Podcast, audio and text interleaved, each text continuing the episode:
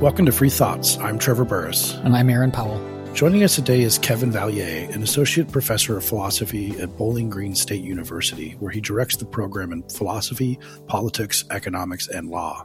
His new book is Trust in a Polarized Age. Welcome back to the show, Kevin. Delighted to be back. It's always fun. Now, since we had you on the last time, which was in the fall, we've seen some problems with trust in our society. We're recording this on January 19th. So maybe tomorrow, America will end as we know it. Maybe it will go off without a hitch. But we've already seen some problems. So what were your thoughts, especially on the events of January 6th? I mean, the main message of the book is that our main institutions are ones we should double down on to restore trust. And what I kind of supposed in the book was that, polarization is arguably driving down trust in institutions and trust in each other. But my thought was that the effect was fairly linear. So the fall in trust historically, it varies somewhat every time they do the poll. But if you average out the different polls that they do, it's a kind of gradual decline. So I just, extrapolated from the trend and assumed, that we were still middling in terms of trust. And so we wouldn't expect these kinds of things to happen. But it turns out that a president can sow distrust in a process and produce a revolt very, very quickly. So it looks like even the trust we have in institutions and even the trust people have in democracy is perhaps flammable in a certain kind of way. Maybe that when someone who's influential sort of pushes on it a little bit, its fragility is exposed. And it may just be the case that the decline in trust in institutions, at least in certain subgroups, can take a nosedive really, really quickly if they're fed misinformation. And one difficulty with this is that media trust may function as a bullhorn. So my friend Ryan Muldoon, who's an excellent philosopher and sort of PPEist, has been making the point that a lot of times norms and trust can collapse in a nonlinear fashion. And that may be what we're seeing, particularly with the president's bullhorn on media. And I can tell you that not just from the data, but from my personal experience, the collapse in trust in the democratic process has been rapid. I mean, I don't think any of my close friends or family will probably listen to the podcast. So I can say that over Christmas, in South Alabama, they pretty much all believed in voter fraud, or at least assigned it a 50% chance. So, yeah, that's kind of where we are. And I don't know how to recover trust if it's collapsing in a nonlinear way. Like, you can arrest it if it's gradually declining, I was hoping. But if it can just completely collapse, then it's sort of, we're in a difficult spot. Do you think that this does represent a sudden collapse in, say, the general level of trust? Or are we simply instead seeing a more conspicuous, I guess, signal of an already collapsed trust? So the people who believe, say, that the election was stolen, did they come to think that because the president was telling them, or were they basically already primed to think it because they didn't trust and he was simply confirming their suspicions? My research before suggests that people are much more trusting in government the more general you get. They don't like particular politicians or parties. They don't like Congress. Very polarized trust in the president himself, will change depending on who's in office quite a bit. But most people seem to be very fond of democracy. They tend to trust the democratic process, and in a way, you could argue that what Trump did was he changed people's empirical beliefs about whether democracy had been completed. So maybe it's the case that the people who believe in voter fraud still trust the democratic process. They just believe that it's been subverted by particular agents that they are particularly low trust with respect to. But then the question is, well, if they trust so much in the process, why didn't that sort of rub up against what the president was saying? Why weren't they more likely to say, well, it's been safe and fair in the past?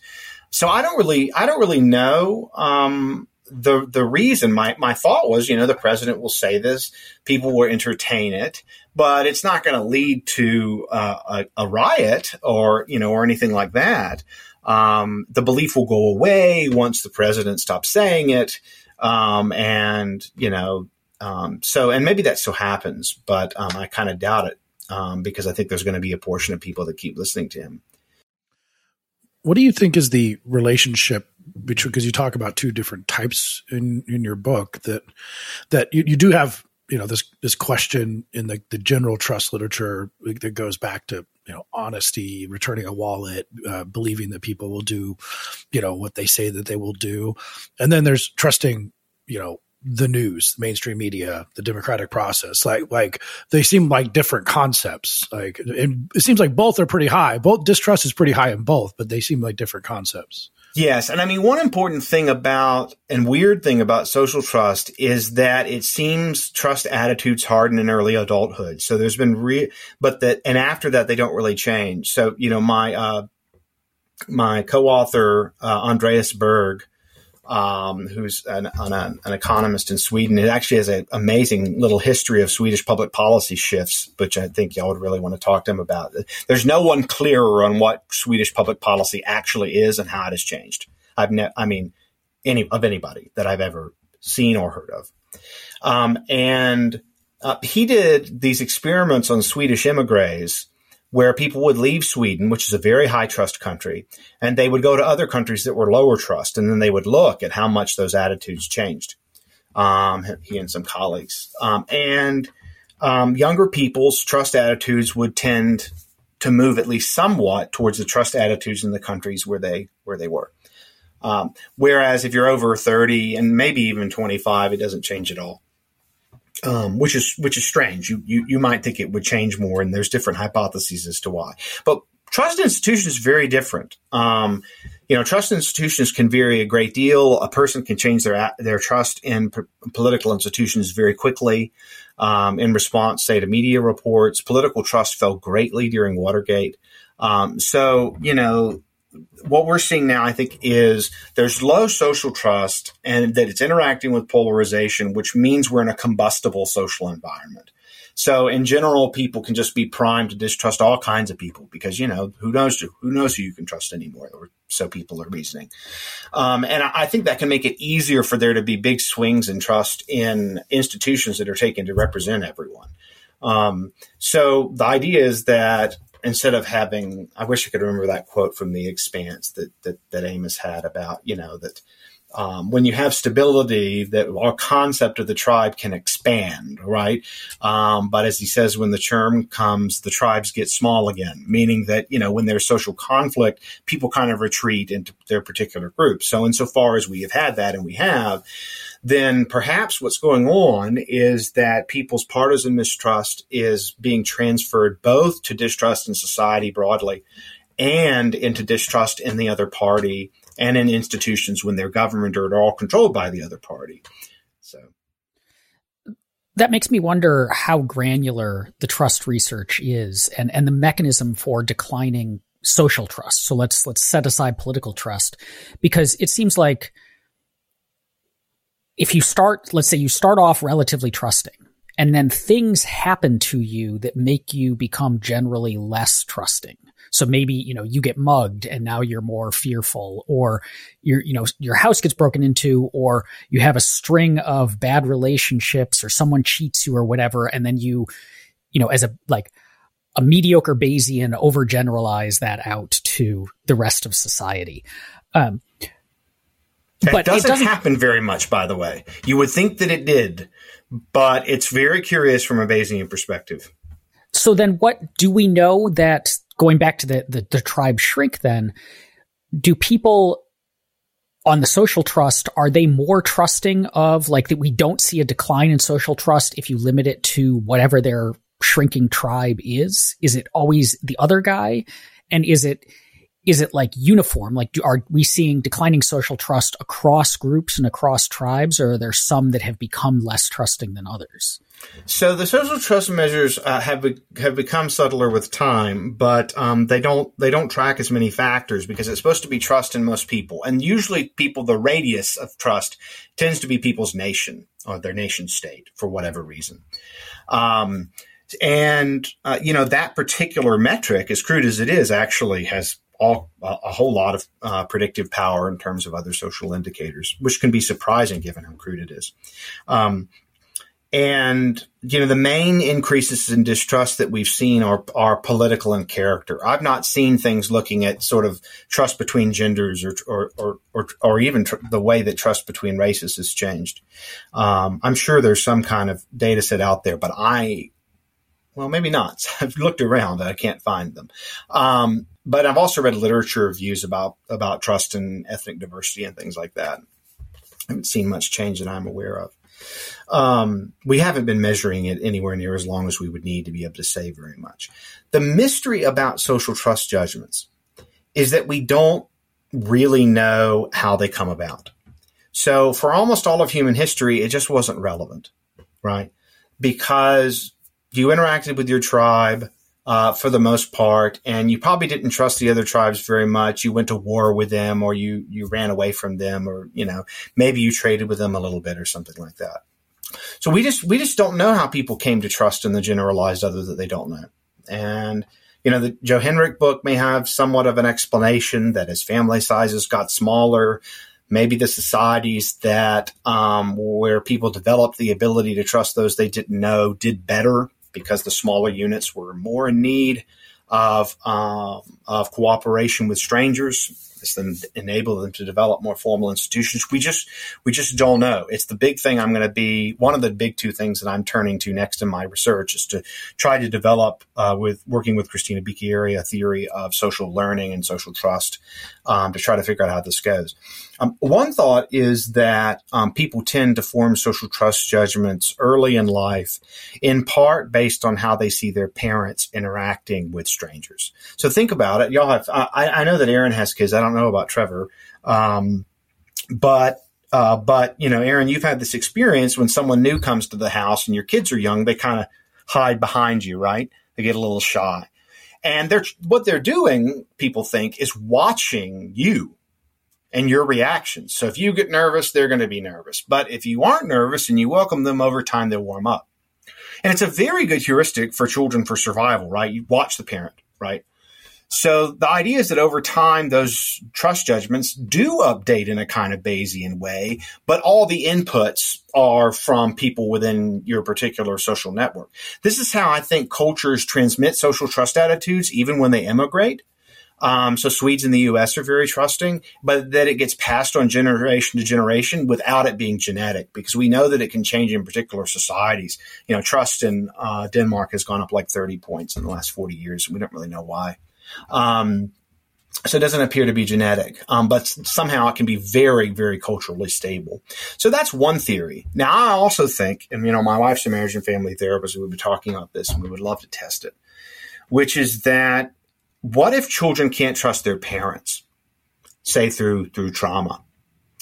Maybe that helps to destine them to be low trust because they can't even learn to trust from their parents because they can't trust their parents. But we just have no data on it. So my sense is that people are responding in a Bayesian way. They're looking to see if people follow social norms. They learn what social norms are from a very early age. And for the most part, many people see compliance, or maybe they see some really salient cases of noncompliance, such that by the time they're 25, additional evidence just doesn't make a lot of a difference. So that may be what's going on. But that's just a hypothesis. We just don't know. It's one of the great mysteries of social science, in my opinion. What do we know about the relationship between more oppressive regimes and social trust? Like, for example, East Germans versus West Germans, maybe to this day. My experience, having been in Eastern European countries, former Soviet countries, there's a lot of just suspicion that there's corruption and people are taking advantage of things, which seems to be held over from the regimes. But maybe that's one reason why they became Soviet in the first place, is that they were already suspicious. So do we know anything about, say, what's happened to trust in, I don't know, Georgia, the Republic of Georgia, since it's had like liberal institutions or something like that? This is an extremely fascinating question. So it's much more complicated than you think. So social trust can be quite high in authoritarian countries because the people oppressing you are a very small number of people.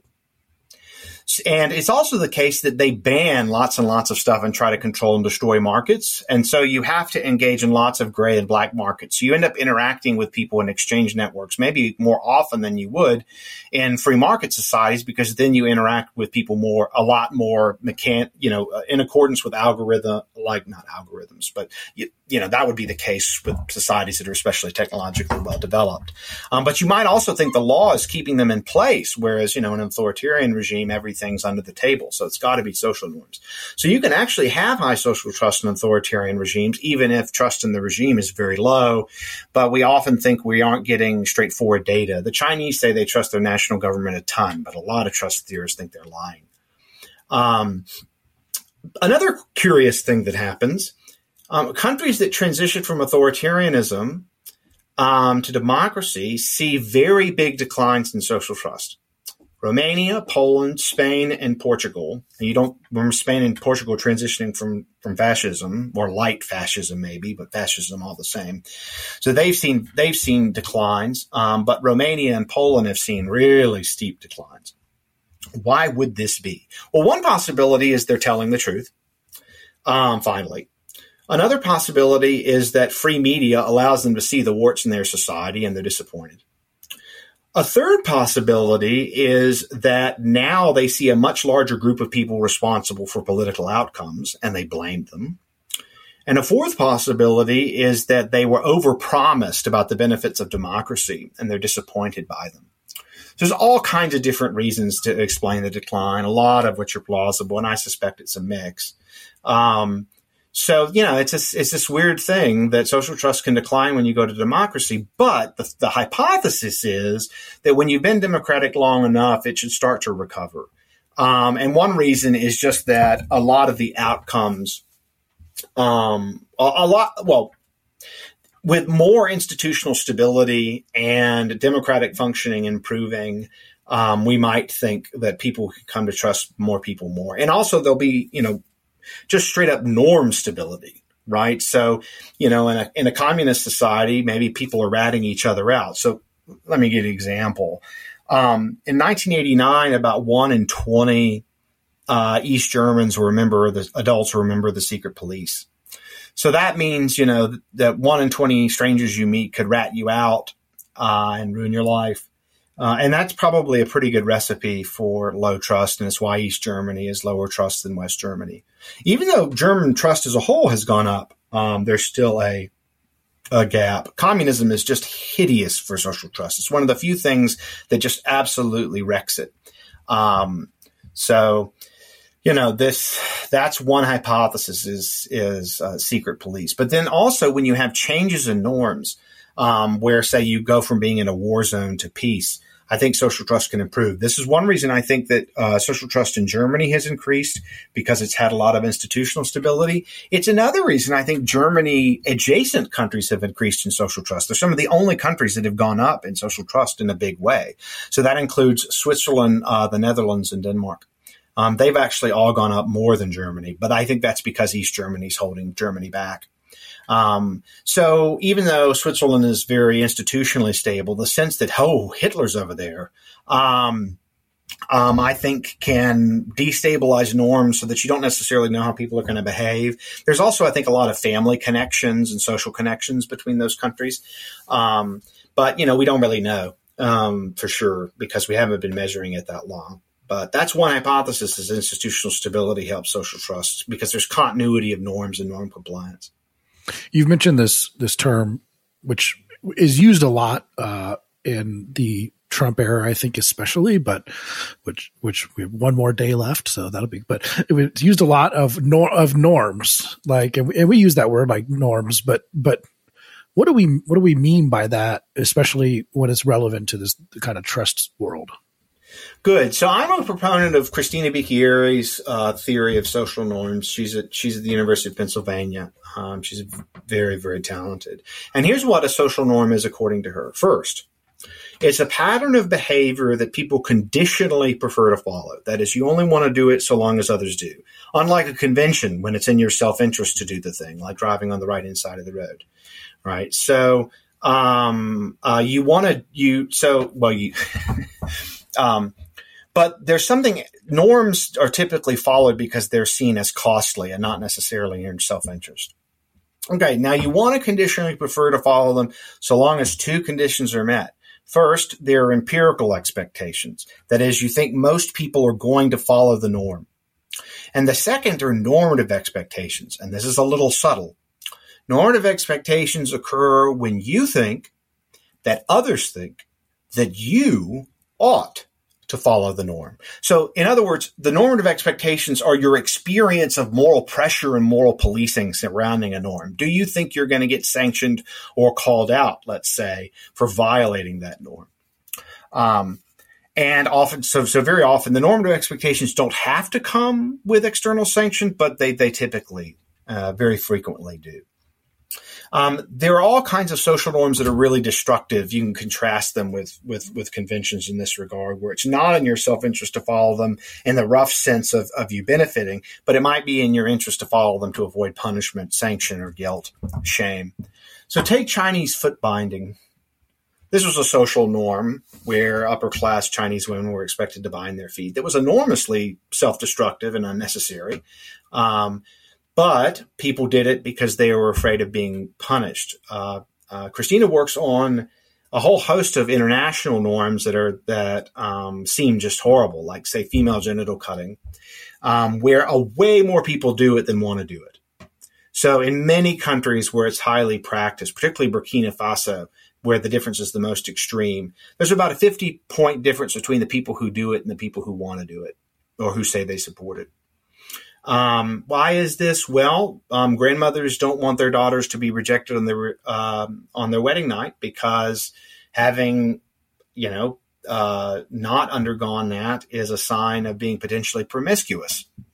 So, social norms can be extremely destructive. On the other hand, they can be really, really conducive to cooperation because they're effectively a way for us to monitor each other's behavior, to do things that we are very, very tempted not to do. So examples of this where they're not formalized would be traffic norms that it is harder to enforce. The police can't enforce every norm if we don't already think they're norms because they can't watch everybody, right? So an example that I often use is allowing people to merge into oncoming traffic. That's a norm that's, kind of annoying to us, but we really want other people to do it, and we could be sanctioned, pretty seriously if you run someone off the road. And the thought there is there are the empirical expectations. Most people think other people are going to follow it, and there's normative expectations. We feel normative pressure to let people in, right? And we feel better about ourselves when we do it, a little bit better. If we don't let people do it, maybe we feel a little bit worse. But there's lots and lots and lots of other social norms that are probably good. For instance, using racial epithets in the United States or Canada or other places, that can get you in a whole heck of a lot of trouble. So that's what a social norm is. Now, we're talking about democratic norms. What are those? Well, I'm working on a paper right now with some co-authors, and I won't mention them in case the paper turns out to be bad, where we're trying to define democratic norm erosion. And norm erosion occurs, on our view, when the belief in the expectations in social norms declines. So, for instance, imagine that for some reason people stop believing that they're going to get in trouble with people if they offer say a racial slur or something like that. That's a way a norm could erode without disappearing, right? There's a difference between norm erosion and norm collapse. What's a democratic norm? Well, we're trying to figure that out now. Because it can be defined in a number of different ways. But a very, very simple one to give an example rather than a definition would be the peaceful transition of power after an election, where some kind of input from the populace is solicited and given. So democratic norm erosion would be something like fewer people affirm the peaceful transition of power as a social norm. They think, okay, well, no one expects me not to revolt, or at least my reference network, my in-group doesn't expect me not to revolt. So that was a lot, but getting the concept of democratic norm erosion precise, you've got to define social norms, you've got to define democratic norms, and you've got to define erosion. So it's difficult to do, even though the term is thrown about. How does trust in government fit into all of this? Because I know that that has declined fairly dramatically, and it seems to have declined across groups. But, you know, I mean, the Cato Institute, one of the things that we do quite frequently is argue that government is in fact very bad at things, and that often you should not trust it to do what it tells you it's going to do, either because it wants to do something different or it's not capable of doing what it tells you it's capable of doing. So some level of just, you know, like absolute trust in government ends up looking dangerously cultish, but too little trust in government seems to end up with an insurrectionist and not mob libertarianism, at the Capitol. Right? You don't get libertarianism if you have very low trust across the board. So within those extremes, how should we think about trust in government? Well, so this is complex. So trust should be a portion of trustworthiness. That's just a simple requirement of rationality, right? It doesn't make sense for you to trust the untrustworthy. And then the question becomes, well, how trustworthy can we expect government to be? Well, what does that even mean? What it means, I think, is that people are are detecting whether government's following institutional norms. It's supposed to perform certain functions, and if it fails those functions, it's not just broken, it's blameworthy, right? So there's been an immoral failure. So, you know, think about the CDC, where we are with vaccine distribution. Those are great cases. The voting process with respect to Trump, right? People thinking, okay, it's supposed to form this function of counting all votes fairly. You don't undercount votes. You don't overcount votes, right? Or the EPA, is it protecting the environment, or is it being allowed to do so? Now, where does this come in with the kind of Cato, Kevin kind of limited government worldview?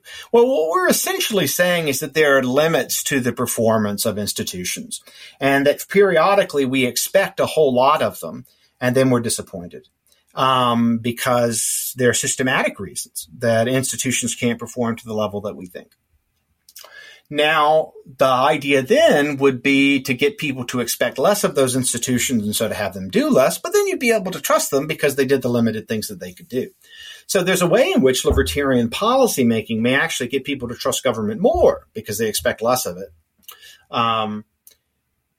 However, 2 points of challenge to maybe your average listener. Number one, when social trust is higher, government seems to work better.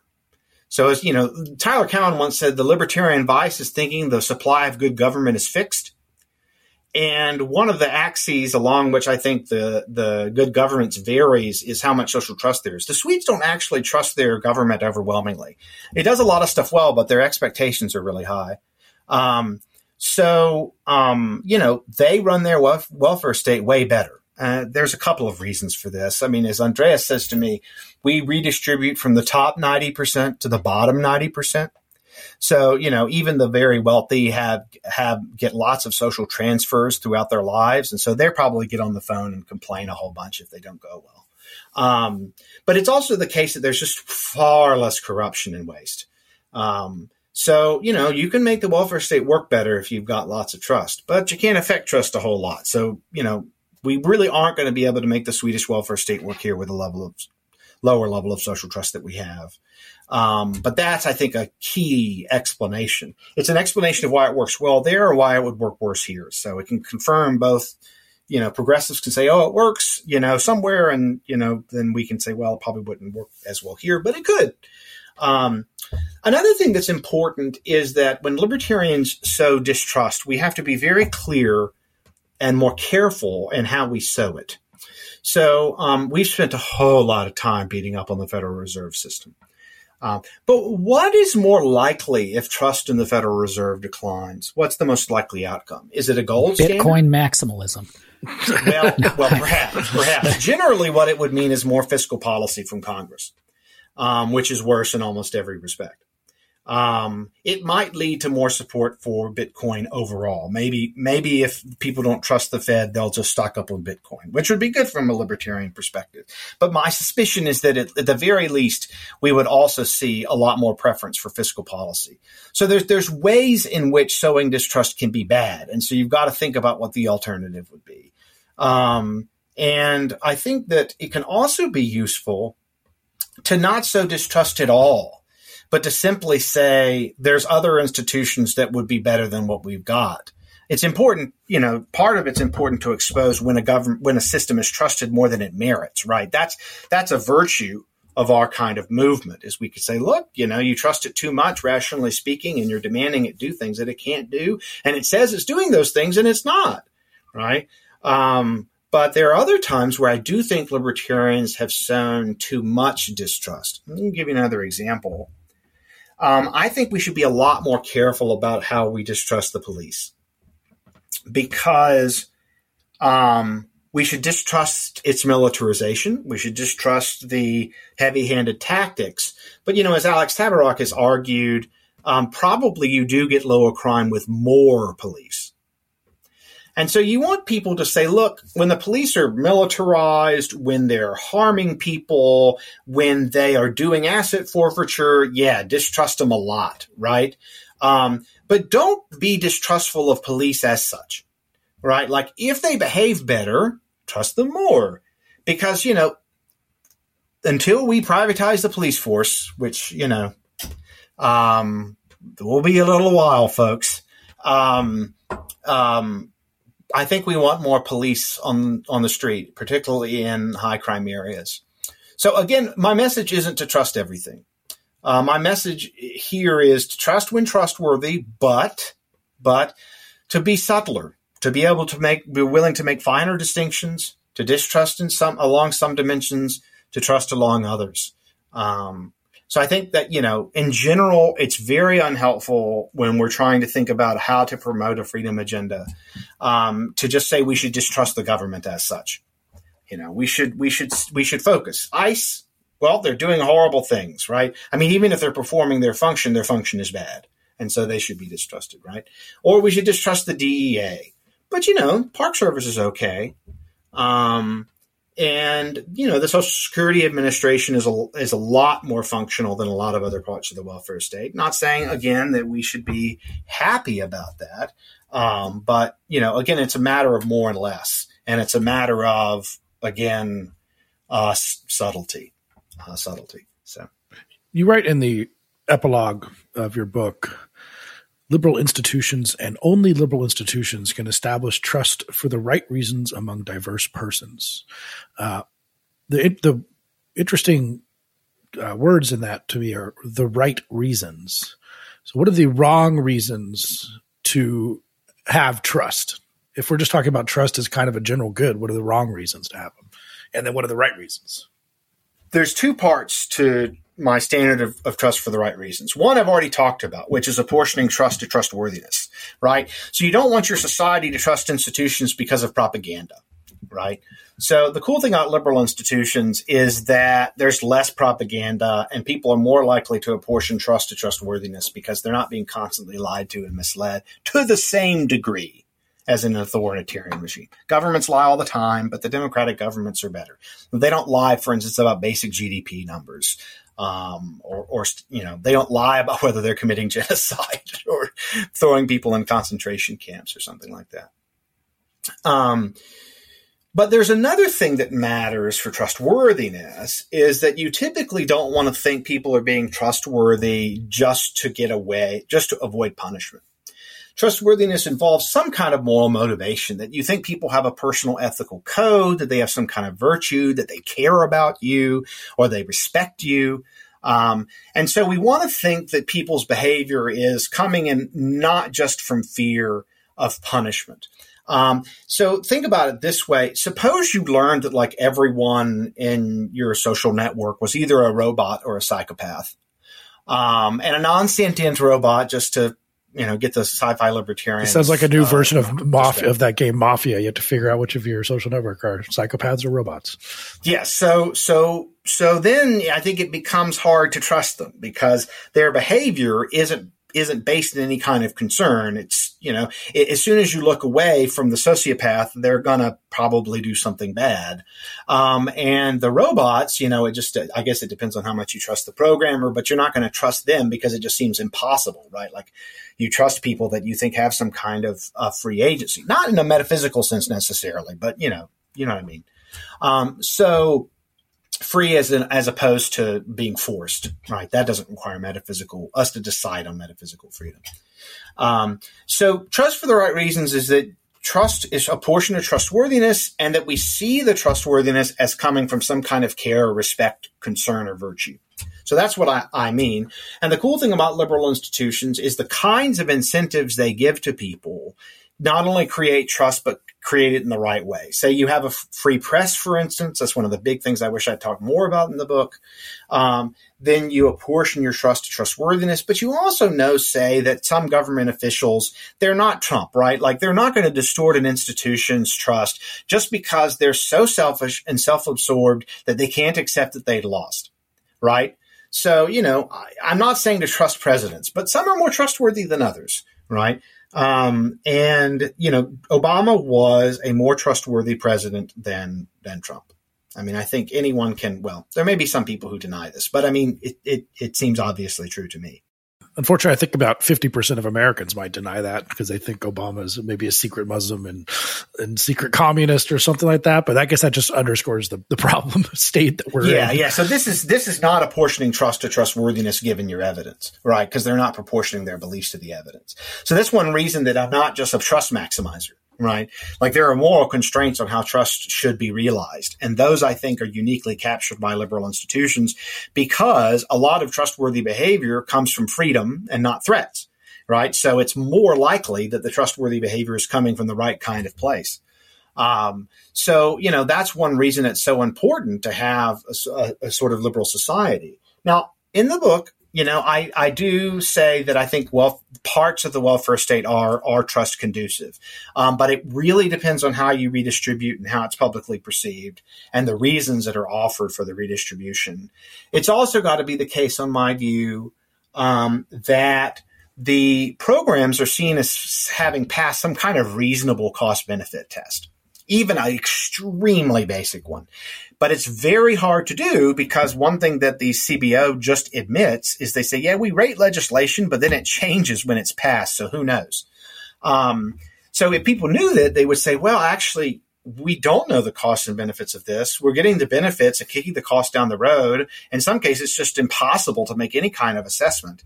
And so our trust in the effectiveness of the public policy process should probably go down a whole lot, because we just don't know if they're trustworthy. We just don't know if we know they're probably making bad decisions because we're paying for it now and kicking the can down the road without even a decent rationale. So, you know, one thing I am saying is that, you know, public policy does need to meet kind of basic tests that we just don't know if it meets. So that probably means that the welfare state, on my view, to have trust for the right reasons in it, needs to be contracted and partially privatized. So, you know, just for listeners, yes, I do think, you know, people have to see that their society is interested in making sure that they are insulated from pointless risks, particularly when they're children. And there are some programs that I think do help create that kind of environment. And the main one I defend is not even one we have in the United States, Bolsa Família, which started off in Brazil. And the basic program is this. If mothers, the money's given to mothers, have their children vaccinated and send them to school, they'll get a transfer. So it's not an unconditional transfer, but it's pretty open-ended. And it's been replicated in 40 different countries. The World Bank has studied it at great length, and it seems to have reduced poverty a lot. Of all the public policies I've ever heard of or seen, that's the one for which there is the best evidence of everything I've ever heard of. So that's one I think will pass the test. But we had to learn a lot about it before we knew it did that. So some forms of redistribution will help. But in general, I think markets play a pretty important role. and for a variety of reasons, freedom of association too. But democracy, I think, is also important in various respects. We've seen a lot, especially it seems like over the last several years on both the left and the right, a disillusionment with markets, or a claim that open markets and competition are what's destroying social bonds. You see that a lot on the right, destroying traditional ways of life. On the left is, creating classes of oligarchs or, rampant inequality. And that at the very core, a market is, instead of you and me cooperating, it's you and me competing and making each other into rivals. And rivals, just almost by definition, are going to trust each other less than teammates, say.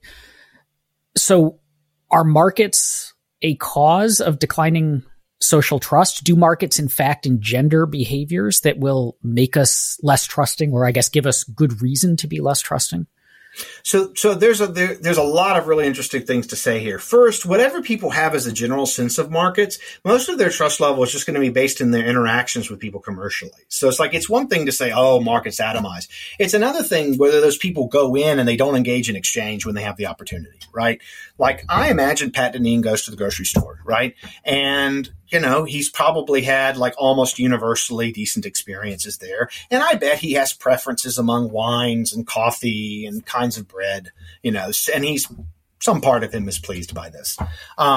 So I think a lot of people's trust attitudes are based on their actual interactions and their observations of others, regardless of what they say. I do think, your particular beliefs about an institution can lower your trust level, but you got to remember that in well-governed market societies with strong legal property rights, I think people's experiences, their interactions with others, how often they get cheated really matters. Here's another thing that's really cool and interesting. I think actually degree of trust level helps to falsify or confirm these views about markets. So imagine trust levels are extremely low. And then you go to exchange with somebody. That sure looks like a competition. It's like you're trying to outwit each other or undercut each other. Whereas when trust is super high, it's very, very different. There's no real question about exploitation because you trust these people. So actually, the critique of markets is a function of trust levels. And as soon as you see that all market transactions aren't in low trust contexts, I think the critique weakens a lot, because here's what you could say. Yeah, in some contexts, it's true when trust is low, but trust isn't low in market societies. And in fact, social trust is a lot higher in societies that protect legal property rights really, really well. If you get defrauded bunch, or people are outbidding you, or you get a crappy product, and you've been doing this since you were, a kid, I think, you don't necessarily know these people. Maybe it's one shop down the corner, and that doesn't affect your social trust. But I think if you're in a society with rampant fraud, and corruption and unreliable transactions and conflicts with neighbors about property boundaries, and that's just a regular part of your life, I think it's very hard to see how you're going to have high levels of social trust in that society. So societies with well-protected, well-defined legal property rights, ease and protection of exchange, freedom of contract, these are societies that are high trust, and for that reason. But you also need a certain level of trust to even get markets to work. So there's a kind of positive feedback loop. And I think there's a high market, high trust equilibrium and a low market, low trust equilibrium. So unfortunately, it's hard to get from bad to good, but good can stick around. The other aspect here is if we strengthen some of these institutions that we have, and also I think the possibility of maybe trying to localize more. Is that anything that you would think is something that could make things better? Federalism in its own way? I cut the federalism chapter from the book because there just wasn't enough data on it. But there is really interesting data that suggests local institutions are trusted more. And a lot of that is, I think, because you can more easily detect and punish violations. Local media is also trusted more, which is extremely important. I probably should have doused the chapter on associations because the data was less clear and done something on media. But here's the problem with having a media chapter. I don't know of any reforms that don't violate the First Amendment that would help. But localizing it, if you decentralized political power I think it would be more responsive, which I think people would trust it more. I think it would be more limited because there'd be more political competition. People could exit more. I think that it's easier to coordinate and punish social norms in more local areas, so that I think we would have more media trust. I think political polarization, when you decentralize, in general becomes less bad. So that's a source of distrust that I think is limited. You know, I think decentralization could potentially help a great deal, but we just don't have data on it, enough data on it to say. But that was one of the big regrets, was that I had to cut the federalism chapter.